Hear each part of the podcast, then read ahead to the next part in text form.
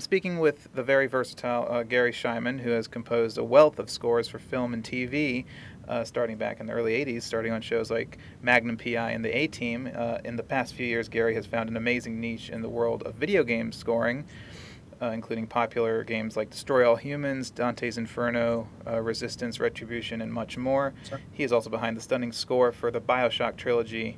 Uh, with Bioshock Infinite just being released. Thank you so much for talking today, Gary. My pleasure. Happy to be here.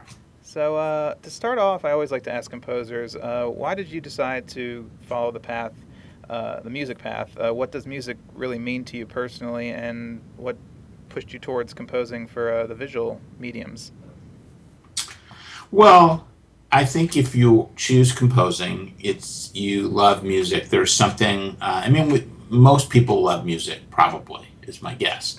But I think composers have a uh, peculiar joy in not only listening to music, but in making it and a thrill. Really, it is thrilling when you come up with something, you know, that your own creative uh, expression cre- uh, generates. It, it's it's exciting. It's really, and once you've experienced that, it's you kind of don't want to do anything else. You know, it, it, it's a tough profession to make a living at, but it's it's really an exciting profession. Um, I I went to USC and I studied music composition, and I knew uh, you know I knew that you know the, opportunities. I mean, I was studying orchestral composing, and that was what my interest was. It, it really was in orchestral music, uh, and uh, and so. I knew that it, there were only two choices for a composer uh, really, you know, and that was either to, to teach at a university level, which I didn't want to do.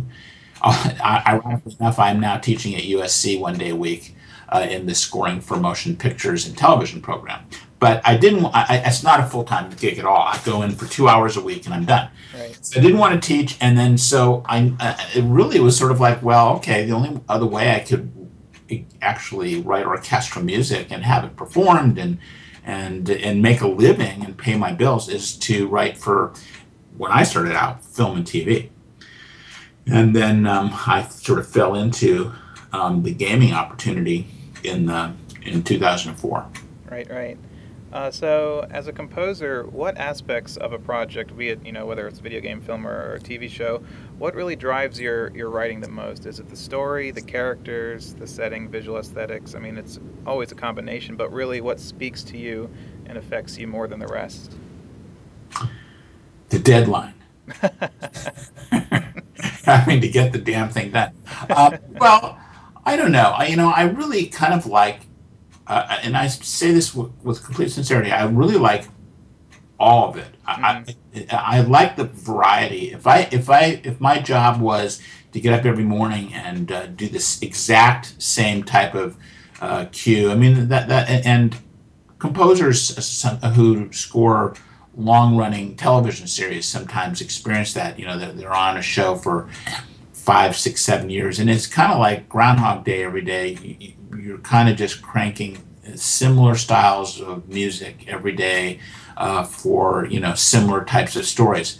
Um, so that that would be uh, that would be a good job in terms of making a living because you can make a lot of money that doing that. But it would be a very sort of it'd be painful after a while. I, you know, you'd probably find what you love about it. But but I really do like having uh, the variety of opportunities and, and um, scoring challenges that different parts of the, the game. I don't I don't know that I love any of it more than than another. You know what I mean? Yeah, yeah, right. Of course. So, and now you're you know you're composing for film and television for a long time, and then you started dabbling in video games, uh, which you've been really uh, focusing on lately. What what's appealing about video games to you as a composer, and what really made you want to to try it in the first place? Well, there's a lot of cool things about scoring video games. I mean, the, the kinds that I get asked to, to work on, which are these cinematic style games and that, that want these uh, these scores that are really interesting. I mean, the Bioshock uh, trilogy has been fantastic from a creative standpoint. Really amazing stories, really interesting music that they want, uh, a lot of uh, of um, innovation and and uh, focus on doing something different and unique for those scores. So that's been really just amazing. Uh, it's just uh, the types of stuff I, music that I've been asked to write for video games has been some of the most interesting music I've ever been asked to write. And in addition to that, you know, uh, unless you're working on a fairly big movie, uh, the opportunity to work with a, uh, an orchestra or live musicians and have those budgets available to you um, is rare. So it's sort of like it's it's uh, you really you have a, a, decent budget, a production budget to produce the music with live players, and you also have these really unique, uh, creative uh, opportunities. So it's really it's it's really pretty cool, I have to say. Um, I'm scoring a movie right now, as it turns out, and I'm enjoying that very much. But uh, video games, uh, particularly Bosch, the Bioshock stuff has been just great in terms of creative opportunity and and really that's that is you know to me it, it, all these years I've been in this in, in, business of writing music for various visual media shall we say um, though sometimes I do write um, music not for visual media just for uh, I, I, wrote a viola concerto and that's going to get performed later this year um, but j- most of my the music I write is is you know um, someone hires me and I go to work and I write the music for them. And so, um, so it's just it's just you know the the video game as stuff that I've been asked to write has just been it's been uniquely cool. it, I mean, it is. I, I love the Bioshock scores from the from the first one all the way to, to now, and uh, it's true. I, I, when I talk to composers who do work in video games, they always say it's just a it's very creatively freeing, and uh, you get to try things that you probably wouldn't be able to do on films and television. So that's really cool. Um, but so Bioshock Infinite was just released. I mean, it had amazing critical and public reception. Uh, this is your third outing in the world of Bioshock. Uh, how has the music evolved over the three games? Did you try to make them continuations of each other, or have them exist on their own separately? Like, what, what was the, the whole arcing plan, if there was one? Yeah, I wish there were a plan. well, let me just say this: I, the first two games, the first game was a big challenge to find that sound uh, for rap, you know, and I, I, think I found something that really worked really, really nicely for that.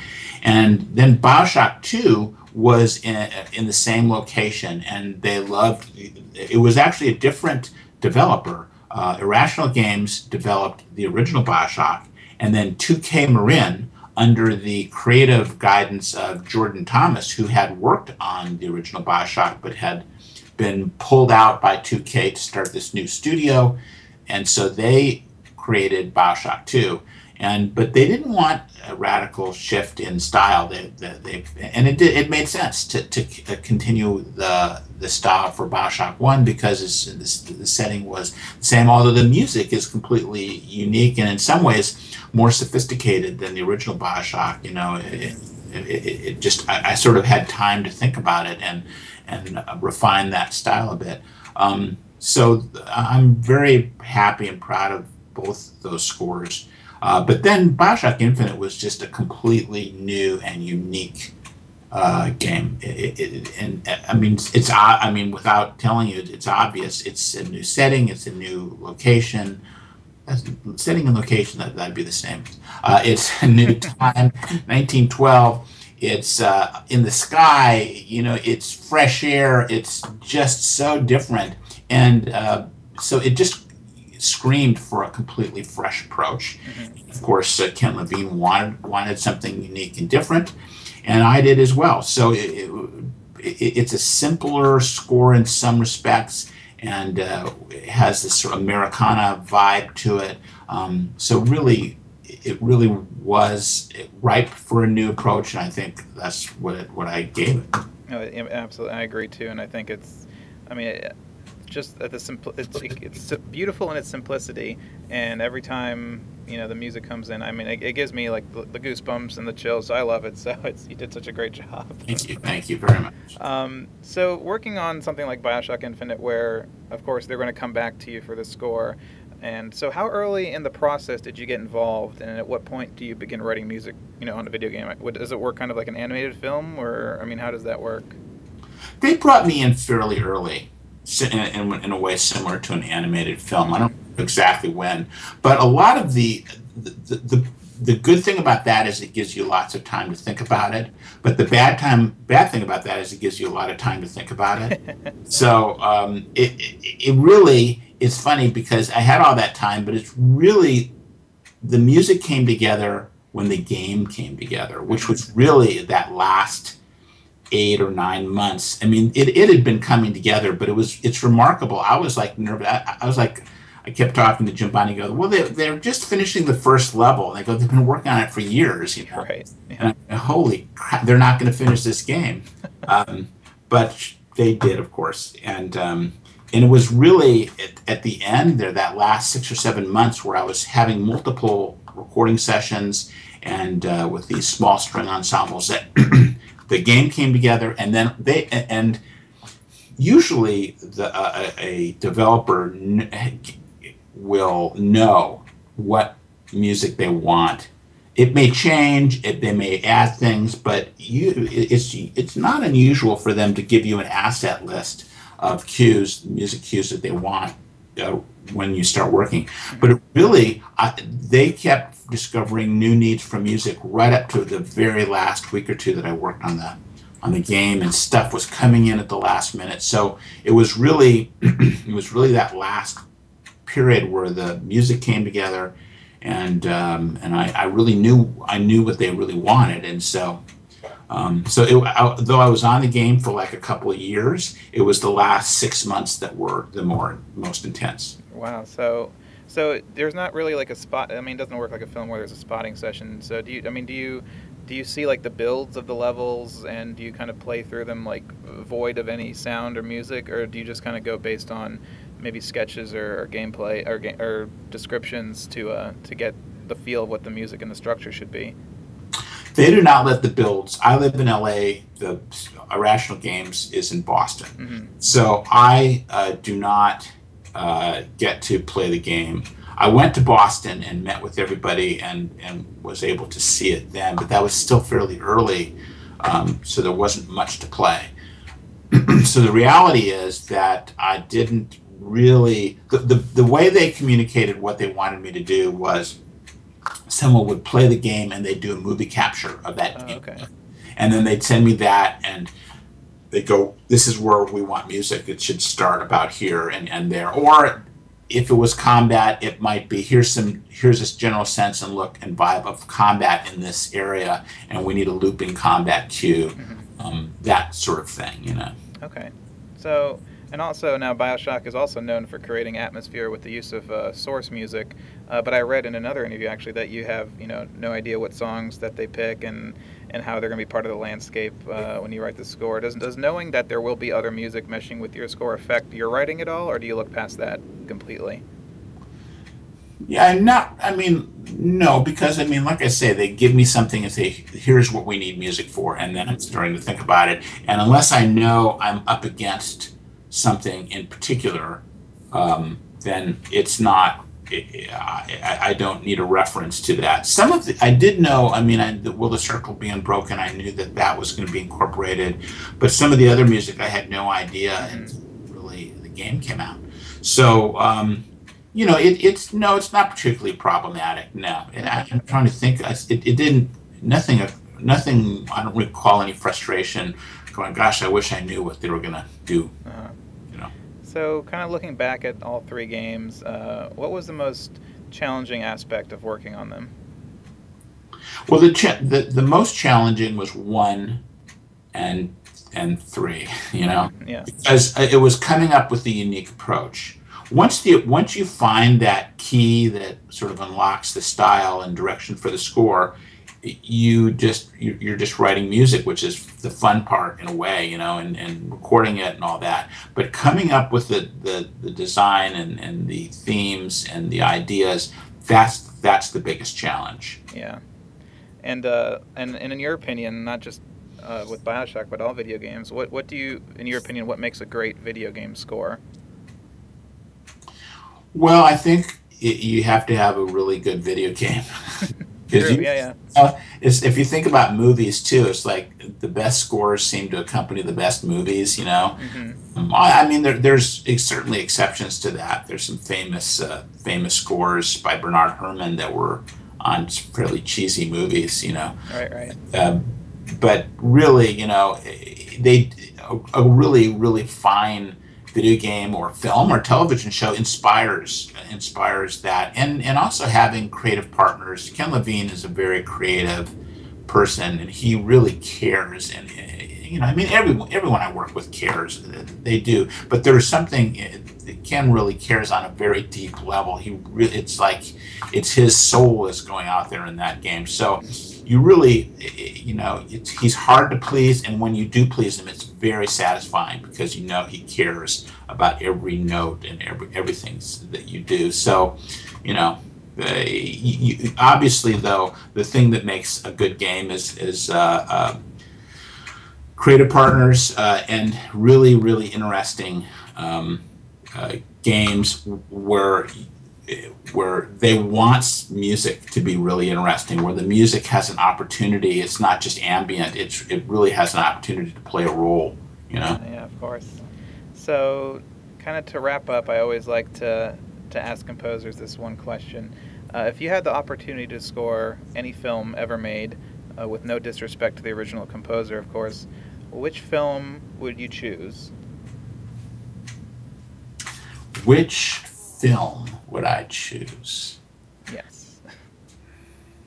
The problem is, is, is that the, the those films would have such great scores. You know, like Oh yeah, of course. But like, Shawshank Redemption is such a great film with such a great score by Tom Newman. mhm. Um, you know, the Steven Spielberg movies. Uh, there's a few. There's some incredible ones. You know, Schindler's List, or or you know, going back to some of his, of his sci-fi things. You know, like E.T. uh-huh. They'd be great opportunities for a composer. My God, yeah, yeah. Just they have such great scores that you wouldn't want to touch them. You know, they're just like just like it would be like sacrilegious to uh, to mess with them. Um, I'm trying to think of a of a film where, um, you know, I I think it'd be really cool to score The Big Sleep. Oh wow, that's a great answer. Uh, that, that that even though that does have a great score, I, I is it Max Steiner who wrote that score? I Uh, think so. I'm um, not positive, but it's, I think But- so. but I love that movie. It's such a great movie. I think it'd be fun to uh, to give it an updated uh, score. Well, that's a great answer. Well, I don't think anyone has uh, picked that answer yet. So, but uh, Garry, thank you so much for your time. A, it was a great pleasure to, to talk with you, and uh, I always enjoy the music that comes from you, and always will be looking forward to for what's to come. So, thanks so much. Thank you, Kai. My pleasure.